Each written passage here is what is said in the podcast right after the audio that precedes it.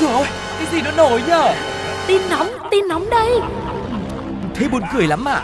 Còn hơn cả buồn cười ý. Chuyện là như thế này này. Ui sao bí hiểm thế? Thế rốt cuộc là vì sao? Như thế nào? Nghe đi rồi biết. Nóng bỏng tai Xin được chào mừng quý vị đã đến với không gian quen thuộc của Nóng Bỏng Tai ngày hôm nay Và với bộ đôi khá là nhiều chuyện Sugar và Tuko thì hy vọng rằng những câu chuyện ngày hôm nay mang đến Sẽ là một khoảng thời gian cho mọi người được relax Được trải qua từ cung bậc cảm xúc này cho đến cung bậc cảm xúc kia Và chúng ta sẽ cảm thấy một ngày làm việc học tập mệt mỏi của mình sẽ không còn nhàm chán nữa Vâng, thế thì đã lỡ mang cái danh là nhiều chuyện rồi thì chúng tôi cũng không thể chờ đợi thêm nữa và cũng không để mọi người phải chờ đợi thêm nữa. Hãy cùng đến với một phần rất quen thuộc đó chính là nhất định phải bàn. Nhất định phải ban. Độc thân là tình trạng mà một người sống một mình không trong một mối quan hệ tình cảm hay là hôn nhân với bất kỳ ai khác một cách chủ động hoặc ngoài ý muốn. Ai cũng nhìn thấy rất rõ những lợi thế, ưu điểm khi là một người độc thân, nhưng mà những khó khăn thì cũng dễ dàng cảm nhận được đấy. Khó khăn lớn nhất có lẽ là cảm giác thiếu thốn tình cảm, không ai chia sẻ ngọt bùi, tự do mà cô đơn hoặc đối diện với sự nhòm ngó của dư luận rằng sự ế này là do năng lực bản thân kém cỏi hay là kém duyên, vân vân và mây mây. Bấy nhiêu đó có lẽ vẫn chưa đủ áp lực hay sao mà mới đây riêng những người độc thân ở xứ sở Kim Chi cũng đang phải lo ngại trước thông tin rằng họ có thể phải trả giá cho sự độc thân, vui tính hoặc không vui tính của chính mình.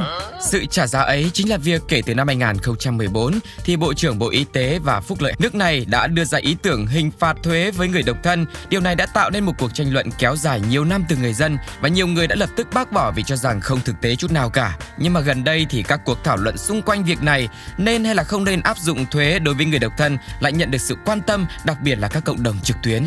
Nhóm ủng hộ áp dụng thuế độc thân nêu ra hai lập luận như thế này. Một là họ nhấn mạnh nhu cầu cấp thiết để bảo vệ sự tồn tại của quốc gia và cộng đồng bởi ờ, xứ sở Kim Chi có tỷ lệ sinh thấp nhất thế giới. Lý do thứ hai là nỗi lo người độc thân trở thành gánh nặng lúc về già. Việc phụ thuộc hoàn toàn vào các chính sách an sinh không chỉ gây mất cân bằng trong hỗ trợ xã hội mà còn thiếu công bằng với những người có con.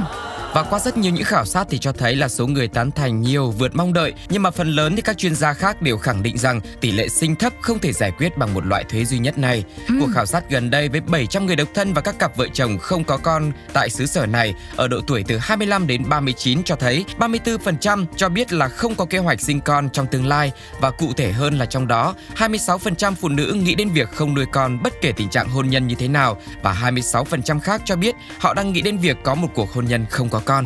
Trong đó thì gần 14% nam giới không muốn có con và hơn 6% nói là chỉ muốn sống với vợ mà thôi. Và trước thực trạng như vậy thì chính phủ của Hàn Quốc cũng đang nỗ lực làm các biện pháp khuyến khích sinh con như là tăng trợ cấp hàng tháng cho cha mẹ có con nhỏ dưới một tuổi chẳng hạn, Ừ. rồi dự kiến tiếp tục tăng lên thêm nữa vào những năm tới, rồi nhiều đề xuất về việc tăng lương, tăng giờ nghỉ làm để chăm sóc con cũng đang được thảo luận. Ngay lúc này thì chúng tôi cảm thấy việc độc thân không còn là chuyện cá nhân nữa, Ừ. mà sao nó có một cái sự gì đấy nó vĩ đại chứ nhở? Vâng. Nó trọng đại quá, nó là vận mệnh của cả một cộng đồng lớn đấy, mà mỗi người đều phải có trách nhiệm chung trong việc duy trì sự ổn định này. yes Ừm. Nghe nó lại hợp lý đúng không ạ? Nghe như tôi đang thi hoa hậu Không biết bây giờ tôi có phải trả lời song ngữ không Nhưng mà chuyện bây giờ nó đã thế rồi Thì nhờ Sugar với cái sự tích cực của mình Hướng mọi người tới một cái hướng đi khôn ngoan tốt đẹp nhất có thể đi. Sẵn là mình đang trên sân khấu của Hoa hậu rồi. Hãy thể hiện cái việc là nhìn xa trông rộng của mình.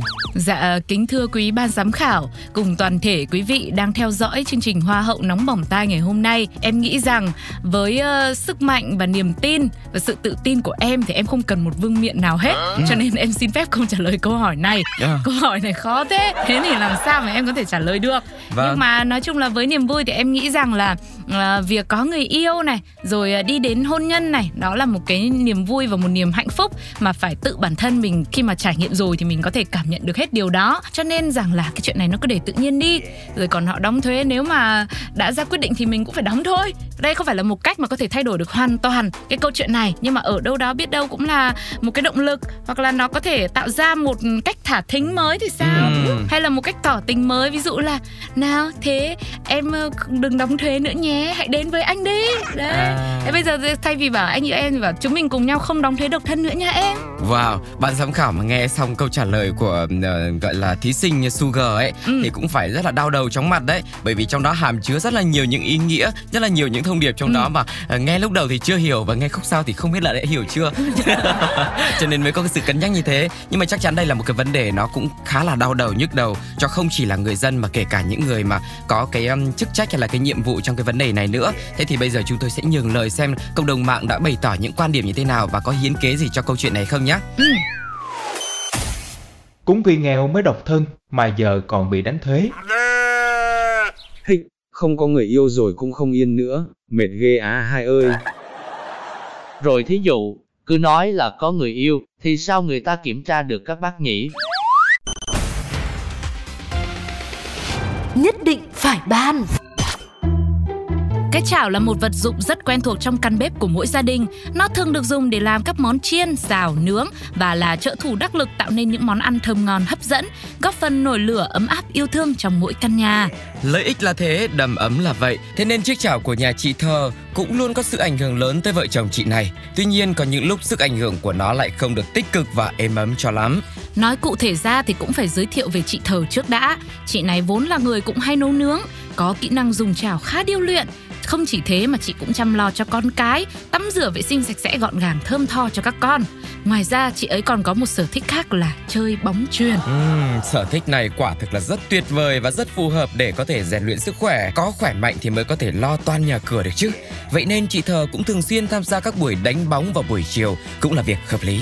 Chỉ cho đến một ngày nọ, chẳng hiểu hôm đấy câu lạc bộ bóng chuyền mà chị tập luyện có hoạt động gì mới mẻ hay là đang đánh bóng hay quá nên cố thêm vài hiệp rồi về hay không mà ngày ấy chị Thơ lại về nhà muộn hơn so với mọi ngày. Và thế là về sớm cả năm không ai để ý. Về trễ một lần là chồng trách ngay. Lúc đó khi thấy vợ về muộn và chưa nấu ăn, Chưa tắm rửa cho con, Nên anh Hát là ông xã của chị Đã lên tiếng nhắc nhở. Rồi cứ thế nhắc qua nhắc lại như là quả bóng chuyển trong trận đấu, cứ chuyển qua chuyển lại mãi không thôi. Và rồi tới khi mãi chẳng ai chịu nhận quả bóng thì cũng là lúc đỉnh điểm lên cao, từ nhắc mà trở thành, tranh cãi lúc nào không hay.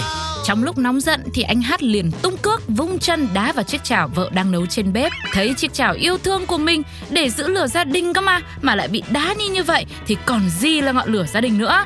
Thế là chị Thơ cũng giận luôn và lập tức cầm chính chiếc chảo ấy tác động luôn vào đầu của chồng rồi dứt khoát bỏ sang nhà hàng xóm để ngồi. Lúc này anh Hát ở nhà soi gương thấy mặt có vết xước thì cũng nổi cơn thịnh nộ. Đợi tới khi vừa thấy vợ về, anh lập tức lấy một chiếc chảo. À không, chiếc chảo thì giờ phút này đã hết vai rồi, mà là một chiếc gương xe máy đã hỏng để tác động khiến cho chị Thờ bị thương.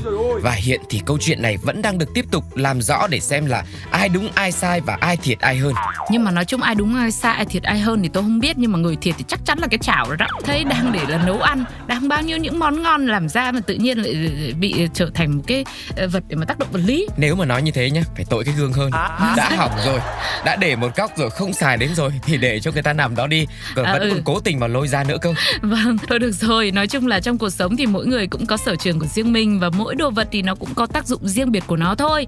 Sự chuyên môn hóa ở trong thời đại 4.0 này là phải được đề cao. Ừ. Ví dụ như chảo hay là gương xe máy cũng thế thì chỉ dùng để nấu ăn hoặc là để lắp trên xe thôi, chứ đừng có làm sang chuyện khác. Chứ làm sang chuyện khác một cái là có chuyện ngay đấy thôi. Chảo vi gương thì chuyên môn hóa được Nhưng mà trong chuyện gia đình thì không thể là lúc nào cũng bắt vợ nấu cơm mãi được đúng không? Thì Hai đó. vợ chồng phải cùng nhau san sẻ Cũng là một sự chuyên môn hóa. Ừ. Ví dụ như người chồng cũng phải có chuyên môn của một người chồng và người vợ cũng phải có một chuyên môn của một người vợ. Tức là cả hai đều phải có một trách nhiệm để xây dựng một gia đình thật là đầm ấm, một mái ấm thật là hạnh phúc đúng không ạ? Vâng. Thì dù thế nào nó phải được xây dựng nên bởi những viên gạch của sự yêu thương, của sự cảm thông, của sự giúp đỡ, của sự thấu hiểu.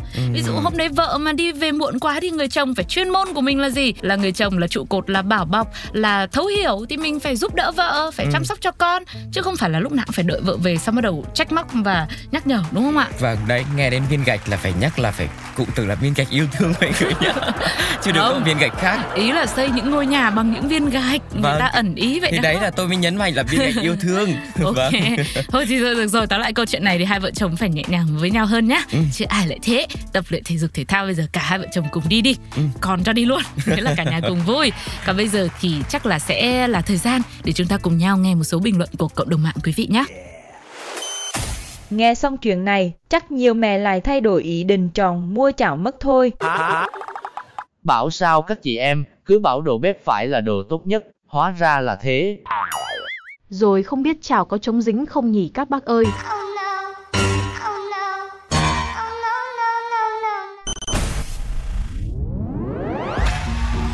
Các bạn thân mến, vừa rồi là những câu chuyện của nóng bỏng tai ngày hôm nay. Ờ, có thể là có những cái sự va chạm nhẹ ở đây, tuy nhiên là cũng rút ra những bài học cho riêng chúng ta đúng không nào? Hy vọng là mọi người sẽ để lại những bình luận là những cảm xúc trên ứng dụng FPT Play hoặc là trên fanpage Pladio về câu chuyện của nóng bỏng tai nhé. Còn bây giờ thì thời lượng cũng xin phép được khép lại. Xin chào và hẹn gặp lại mọi người trong những số tiếp theo. Bye bye.